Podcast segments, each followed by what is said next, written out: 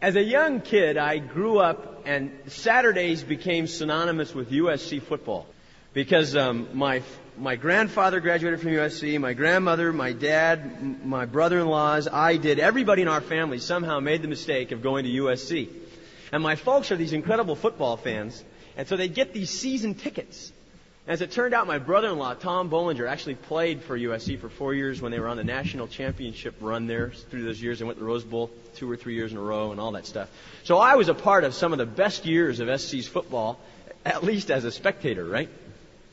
But I'll never forget the first time my dad took me to the Coliseum. I was probably eight years old. Have you ever been there? How many of you have not been to the Coliseum? Have not. You come in through, we went up the stairs because we didn't have good seats, which means we were up in the high section, you know.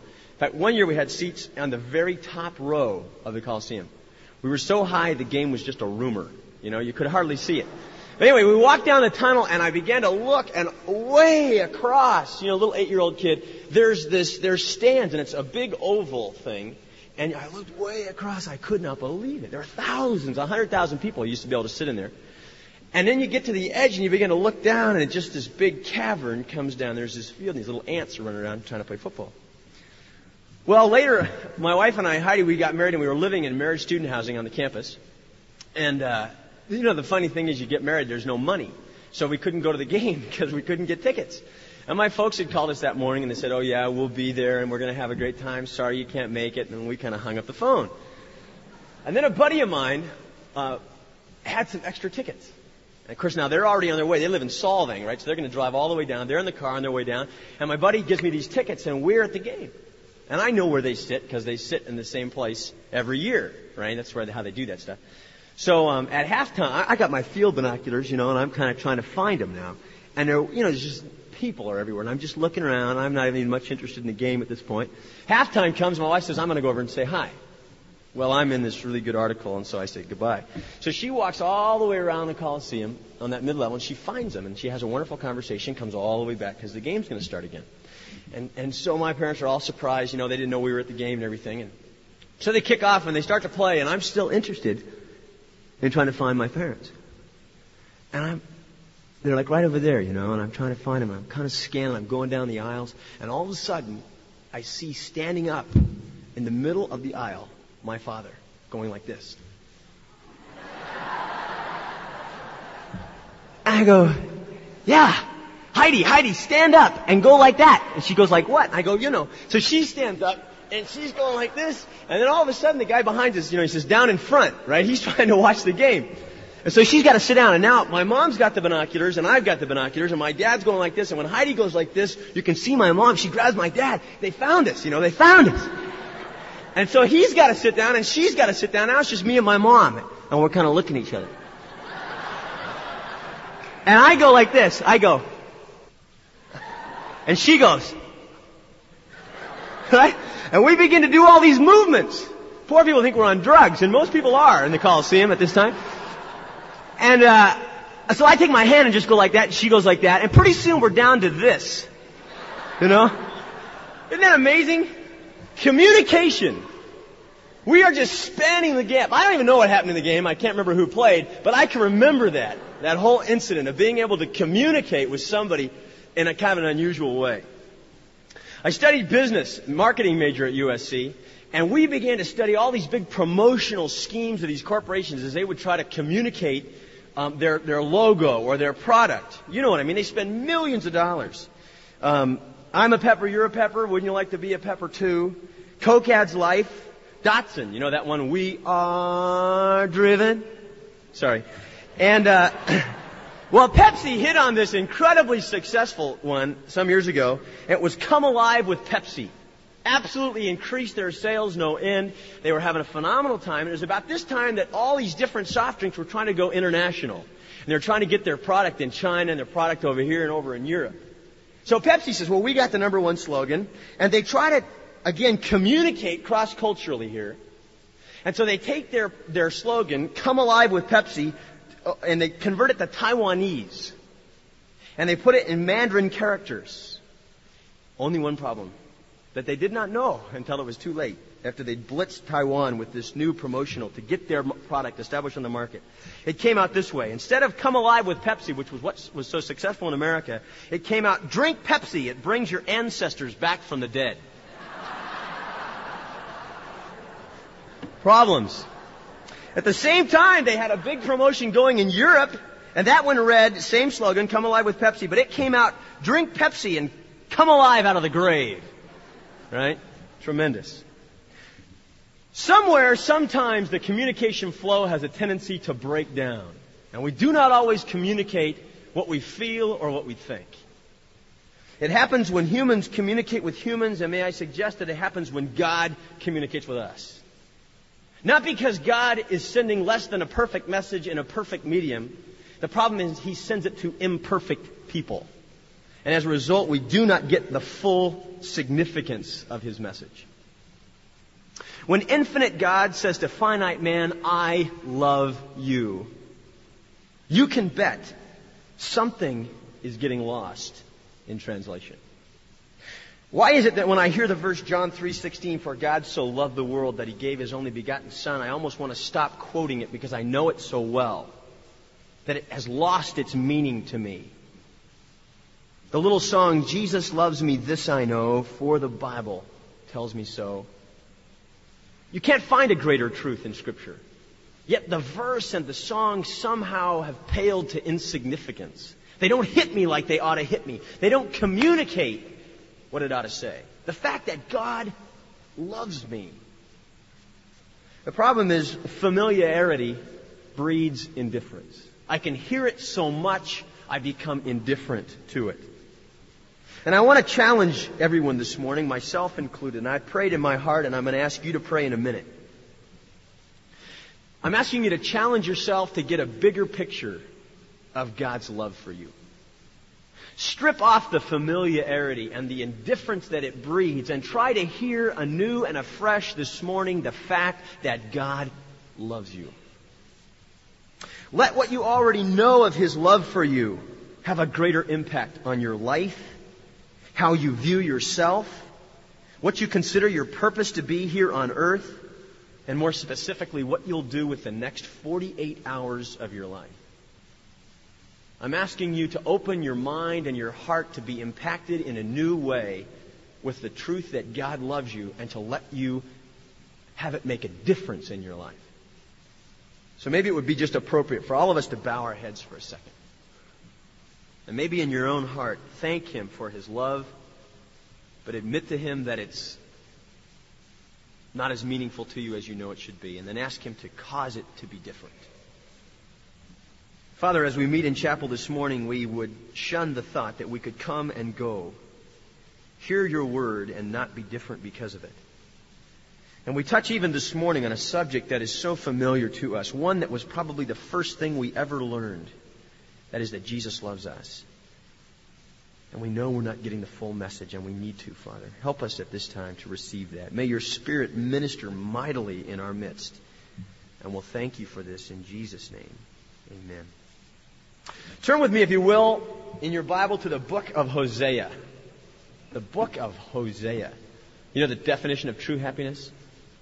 Sitting next to a person who knows where Hosea is. It goes Isaiah, Jeremiah, Lamentations, Ezekiel, Daniel, Hosea, the first of the minor prophets. Hosea, just turn to chapter 1 and I'll kind of give some introductory material and we'll be on our way. Hosea is called by God, he's a prophet, he's called to prophesy to the people of Israel during their last hours. One person has said, What we see in the prophecy of Hosea are the last few swirls as the kingdom of Israel goes down the drain. These are the last hours of the nation of Israel. Jeroboam II was on the throne at the beginning of this time, and he was rather successful in his military campaigns. He was able to, able to regain much of the land that had been lost under reigns of previous kings. And with his military success came prosperity, influence, wealth, and luxury. So you picture Israel under Jeroboam II. successful in his war campaigns. The land is being reestablished. There's wealth, there's money, there's influence, there's luxurious living. And what so often comes with that? Spiritual bankruptcy.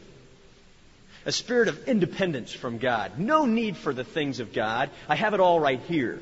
I'm comfortable. I'm cozy. I'm self sufficient. And the country at this time is committing spiritual adultery. What do I mean by spiritual adultery?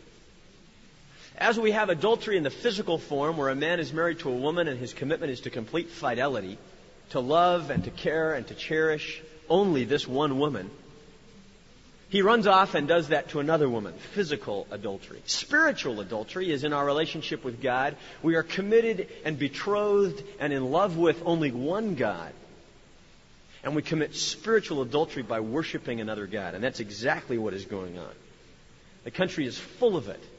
They're worshiping other gods. They're having child sacrifices. They're burning people. They're worshiping Baal. They're involved in fertility cults where they act out intercourse on earth that they might incite the fertility gods of the universe, that they might have reproduction and much produce. Tremendous idolatry. But God calls Hosea to communicate a message.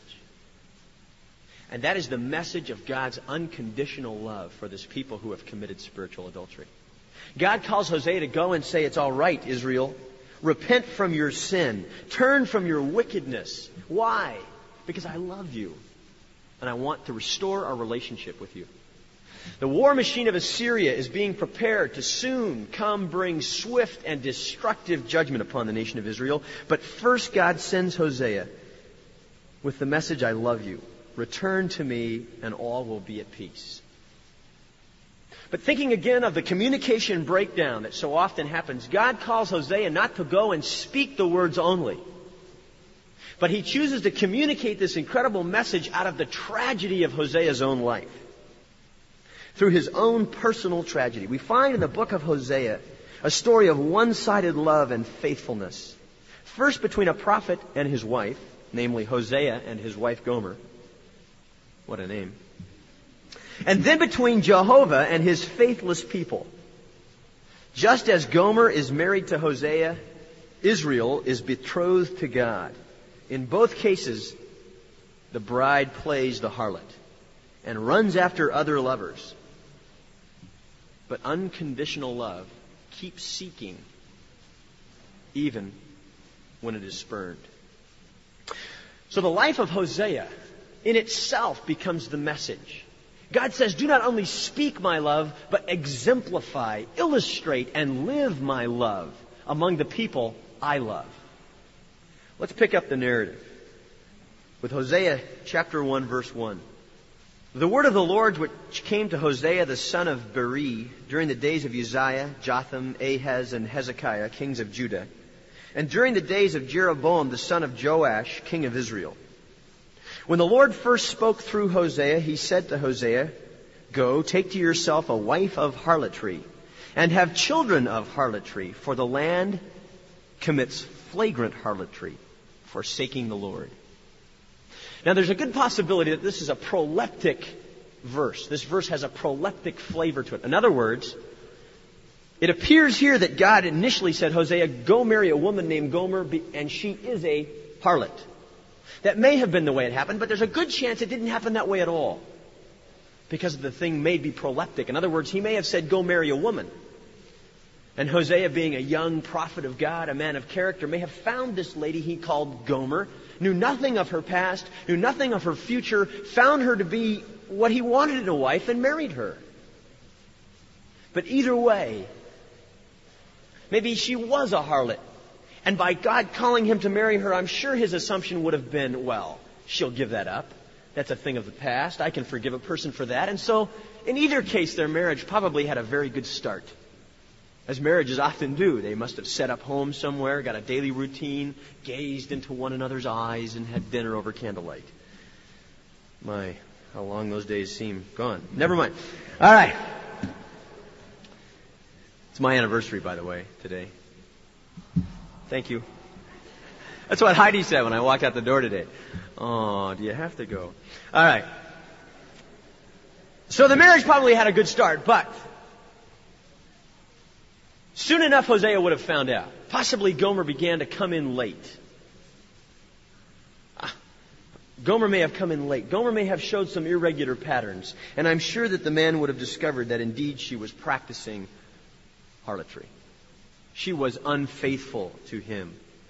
And as any man of God would do, he no doubt took his domestic burdens to the Lord in prayer. God, my wife is unfaithful. Do something. Help me. Help us. His heart, no doubt, broken. And I'm sure he found what he thought to be the answer to his prayer. And we find it in verse 4. And the Lord said to him, I'm sorry, verse 3. So he went and took Gomer, the daughter of uh, Diblaim, and she conceived and bore him a son. And the Lord said to him, Name the son Jezreel. And I'm sure what Hosea was thinking at that point is this little boy is going to take one little hand and tuck it around Gomer's heart. And he's going to take another little hand, he's going to put it around my heart. He's going to pull us together. And we're going to be done with this harlotry.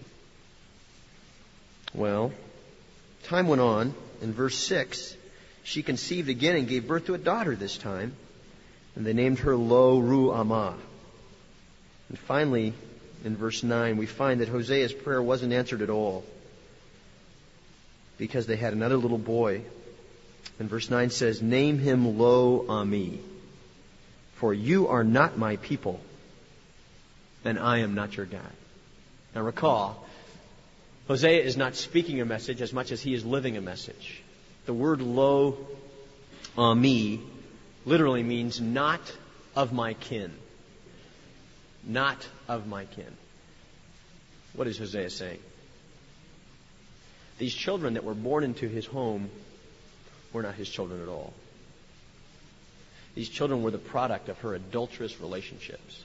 And so what this poor prophet finds is that he is married to a woman who is continually unfaithful, a woman who goes out and in her unfaithfulness conceives children, and now he is the father in a weird way of children who are not his own. Well, the story gets worse. Look at chapter 2, verse 5. For their mother has played the harlot. She who conceived them has acted shamefully. For she said, I will go after my lovers who give me my bread and my water, my wool and my flax, my oil and my drink. I think we can gather from this is that she began not only to commit adultery, she just went ahead and moved out. Possibly someday the prophet might have come home and found a little note there on the nursery door. I'm gone. Don't find me. I'm not coming back. Gomer. So she just moves out. Now, to get the full significance, gals, would you play the part of Gomer in your own mind and think of the pain it would wreak in your life? And guys, will you let it be your wife just for a moment? You're a strong young man called to do the work of God. The, mar- the woman you married deserts you after having given you children that were not your own. Isn't it funny? Sin. We enjoy the pleasures of sin for a season, don't we? Sin is pleasurable for a season. There is some excitement in sin. But as is so often the case with this kind of a situation, as I'm sure she moved out, the country was in a time of great prosperity, luxury was there, men were all over willing to give her fine things, as it says here in the verse. But it appears that she began to fall into the hands of some men who could not properly care for her. A woman in her virtue is a very attractive thing. A woman who has given her virtue away becomes less and less attractive. It appears here from in 2 8 that she'd fallen into the hands of a man who could not provide for her the things that Hosea wanted her to have. A man of no means. And we picture the scene Hosea, still loving his wife, still unconditionally committed to his wife, still living the love that God has for you and I. And he begins to be concerned that the man that she's with cannot provide even the basics, cannot provide the kind of living that he wanted for her. And so he seeks the man out somewhere and says, Are you the one living with Gomer? He might have said, Yeah, what if I am? Well, I'm her husband. The man certainly would have clenched his fist and be ready for the fight. He says, No, no, no, I'm not here to fight you. Here, I have gold. I have silver. I have barley. Will you take it? Will you give it to my wife? I care for her. Read verse 8. For she does not know that it was I who gave her the grain, the new wine, the oil, and lavished on her silver and gold, which they used for Baal. Can't you see it? The lustful wretch, he takes the stuff from Hosea and he brings it back to wherever they were shacking up and he lavishes on her all these fine things. Does he bother to tell her where it's from? Of course not. And he receives the affection and the attention and the love in response, if you call it love. And you're saying to yourself, wait a minute, something's wrong here. That doesn't make sense. That doesn't add up. She's a jerk. She doesn't deserve that. He had to let her just reap the consequences of her own sin. He had to just let her go. He had to make her pay. What does he mean? What is he doing? Love, that's weird. And I'd agree with you. That doesn't make sense, but love has a logic that doesn't always make sense, right? Love has a reason that reason can't reason. Love has an understanding that understanding can't understand. So he continues to provide for her. But out of his deep compassion, I think with time, he realizes that this isn't doing any good. He's giving her this stuff, and it's not changing anything. She's not finding her way to repentance. And so he possibly begins to treat her the same way God had treated the nation of Israel. In other words, he turned her over finally to reap what she'd sown. Look at verse 15. Then I will give her the vineyards from there and the valley of Achor as a door of hope. And she will sing there as in the days of her youth, as in the day when she came up from the land of Egypt. Now you've got some, uh, some color here with an actual historical event. The valley of Achor was where they stoned Achan. Remember what happened to Achan? They'd just come out of the Exodus. They'd gone through the wandering. Joshua was in charge. They crossed the river Jordan. They go around Jericho. The walls fall down, and God says one thing I'll give you the victory, but take none of the spoil. What does Achan do? He takes from the spoil. The only man in the camp. He secretly does it, and we find ourselves in a battle against Ai, the very next battle against the city of Ai, and we lose men. We're defeated. And Joshua stops and beseeches the Lord and says, What is the problem here? And it becomes evident that Achan has taken spoil from Jericho. And what do they do? They take Achan, they take his family, they take his possessions to the valley of Achor, and they stone him to death. He and his family. And then they burn it all.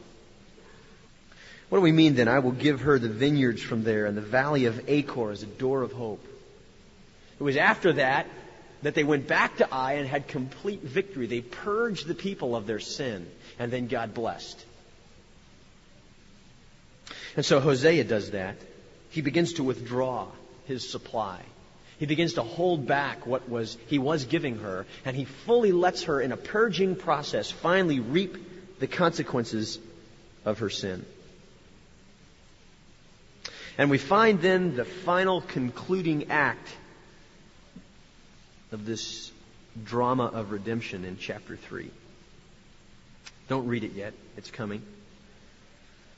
Picture with me what might happen when the supplies stopped.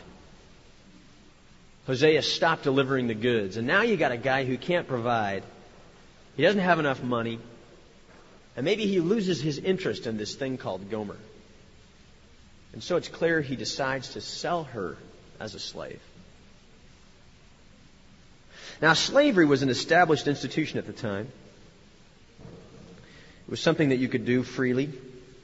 And you'd picture a slave market. It would be the place where kind of some of the scathy folk might go. Certainly not a place for the prophet of God. But Hosea apparently got wind that Gomer was going to be sold there, and so the prophet of God went there. And you can almost hear the muffle that would go across the crowd. Hosea, the prophet. He's right over there. He's here. And the women would be taken up and taken down, and they'd be bidded upon, and finally Gomer would probably have stood up on a platform somewhere very visible for all to see.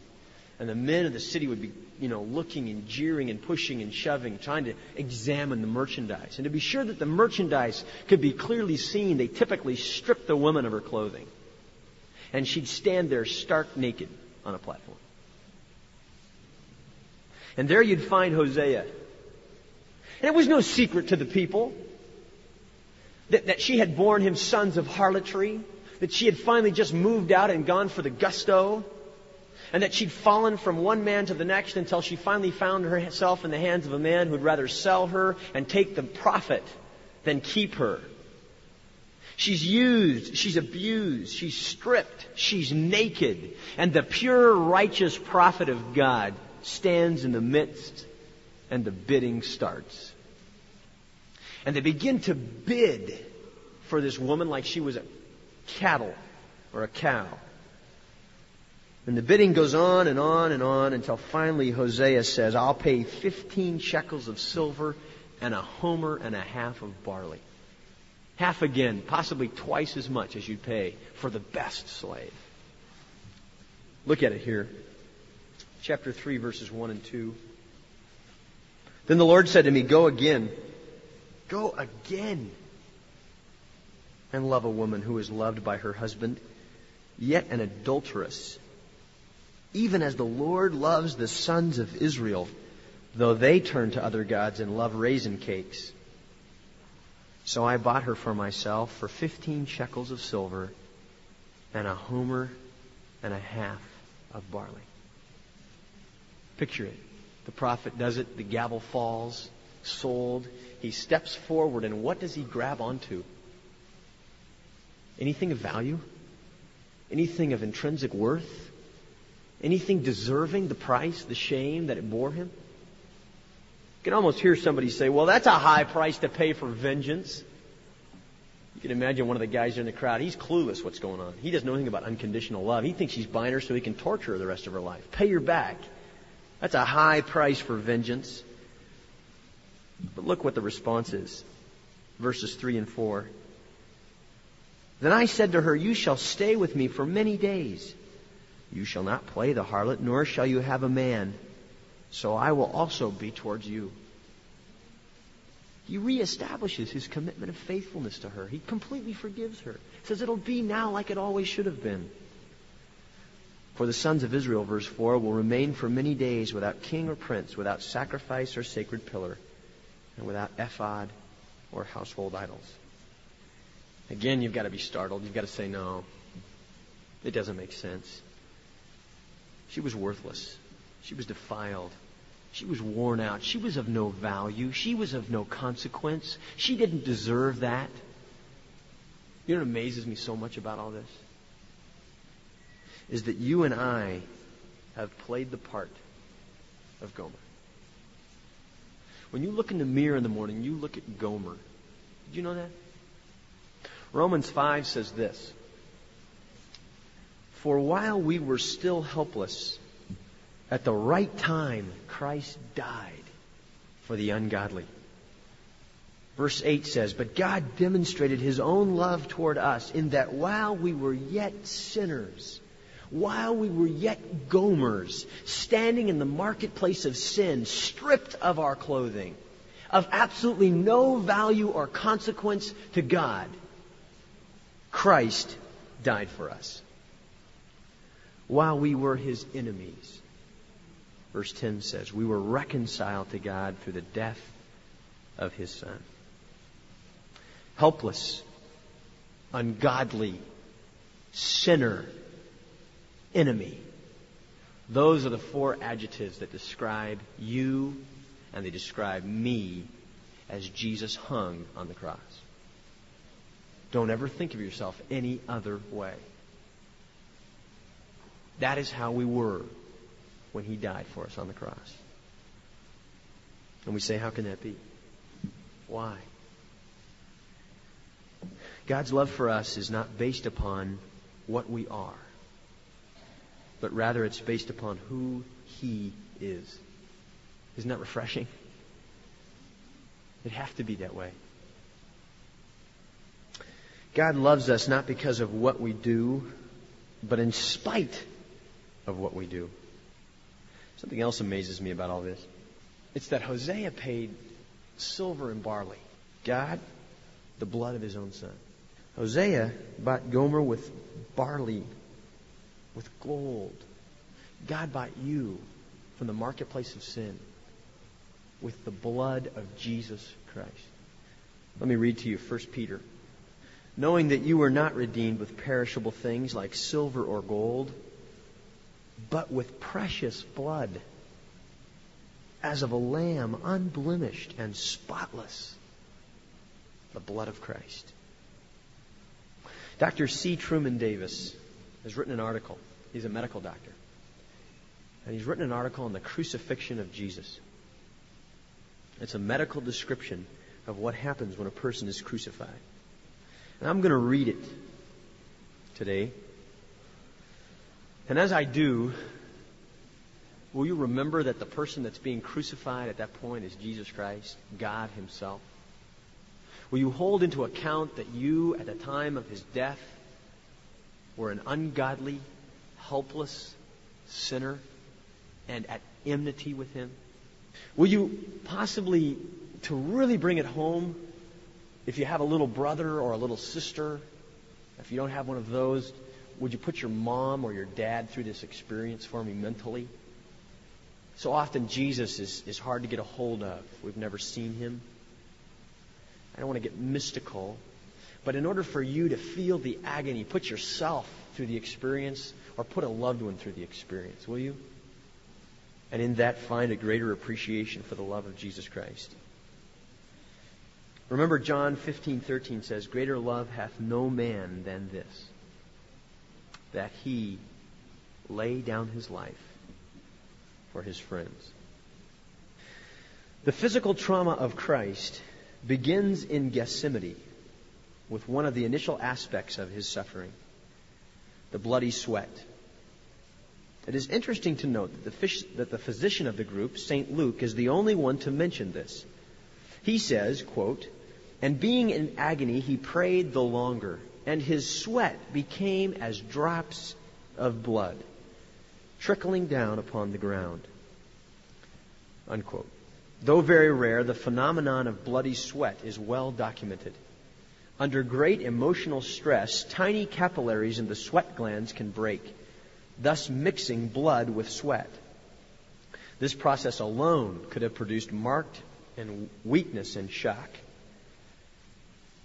After the arrest, in the middle of the night, Jesus was brought before the Sanhedrin and Caiaphas, the high priest. A soldier struck Jesus across the face for remaining silent when questioned by Caiaphas. The palace guards then blindfolded him and mockingly taunted him to identify them as they each passed by and spat on his face and struck him in the face. Spat and struck him in the face.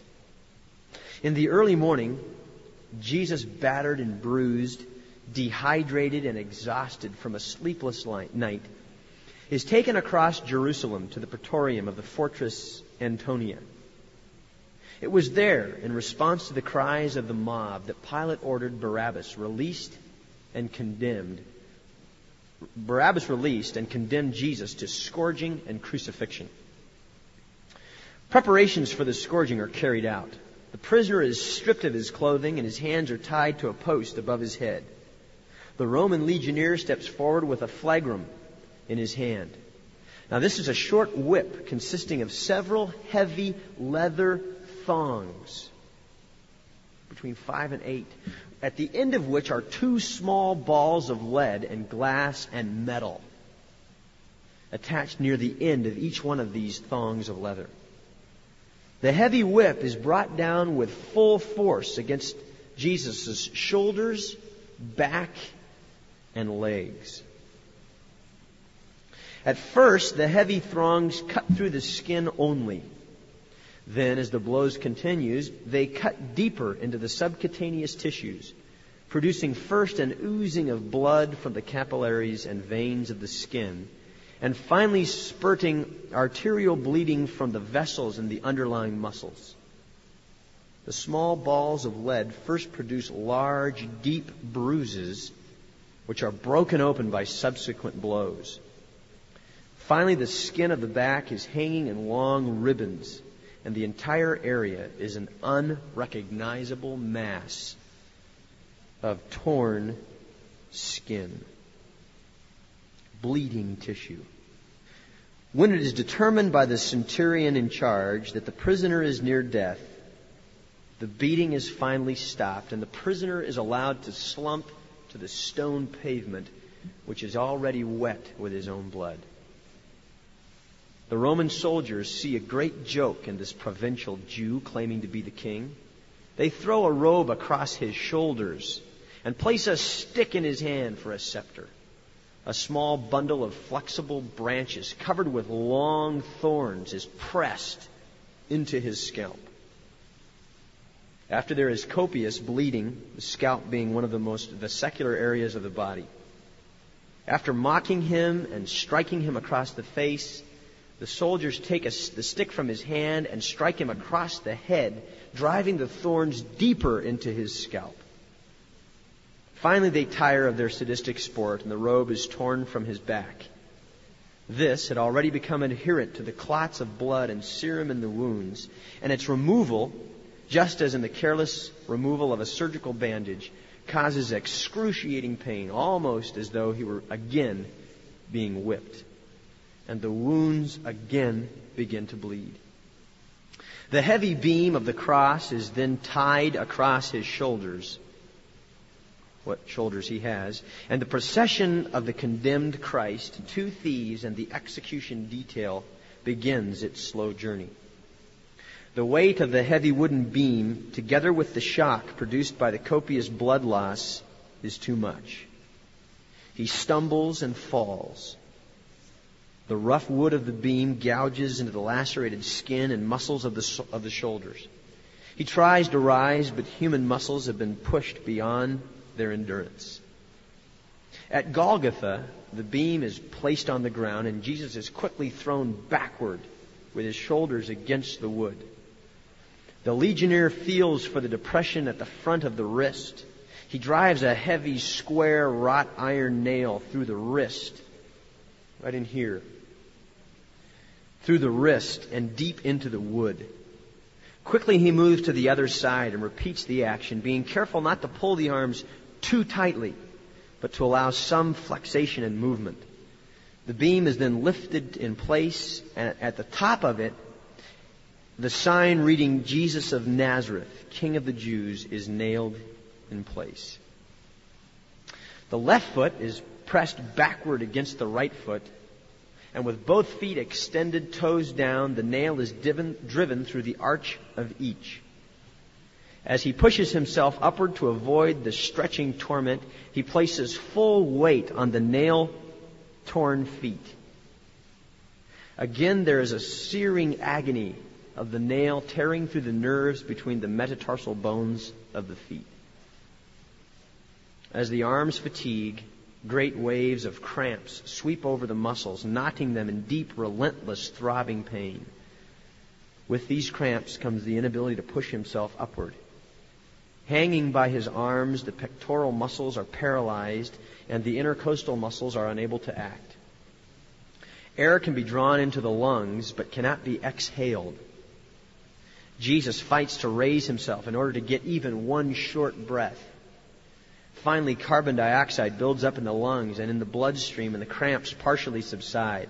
Spasmodically, he's able to push himself upward to exhale and bring in life giving oxygen hours of this limitless pain, cycles of twisting, joint rending cramps, intermediate partial asphyxiation, searing pain as tissue is torn from his lacerated back as he moves up and down against the rough timber of the cross. Then another agony begins as deep, crushing pain in his chest as the pericardium slowly fills with serum and begins to compress the heart. The compressed heart is struggling to pump heavy, thick, sluggish blood into the tissues. The tortured lungs are making a frantic effort to grasp in small gulps of air. The markedly dehydrated tissues send their flood of stimuli to the brain, and Jesus gasps, I thirst. He can feel the chill of death creeping through his tissues. With one last surge of strength, he once again presses his torn feet against the nail, straightens his legs, takes a deeper breath, and utters his seventh and last cry Father, into thy hands I commit my spirit. At that moment, Jesus miraculously gives up his own life. And then, apparently, just to make doubly sure of death, the legionnaire drove his lance through the fifth interspace between the ribs, upward through the inner chamber and into the heart. And immediately there came out blood and water. What do we say to such love? What do we say to such undeserved love? Don't think for a minute that Jesus died for the world at that moment. He knew you. He knew your face. He knew your sin. He knew your problems. He knew what irritated you about him, about you. He knew everything about you. And being God, he was able to die specifically for you at that moment. Our gracious God and Heavenly Father, we would just stop and have to reflect. Father, we know in advance that there is nothing of any value, nothing of any consequence, nothing of any merit in ourselves, and yet you've chosen to love us in such a love. Jesus,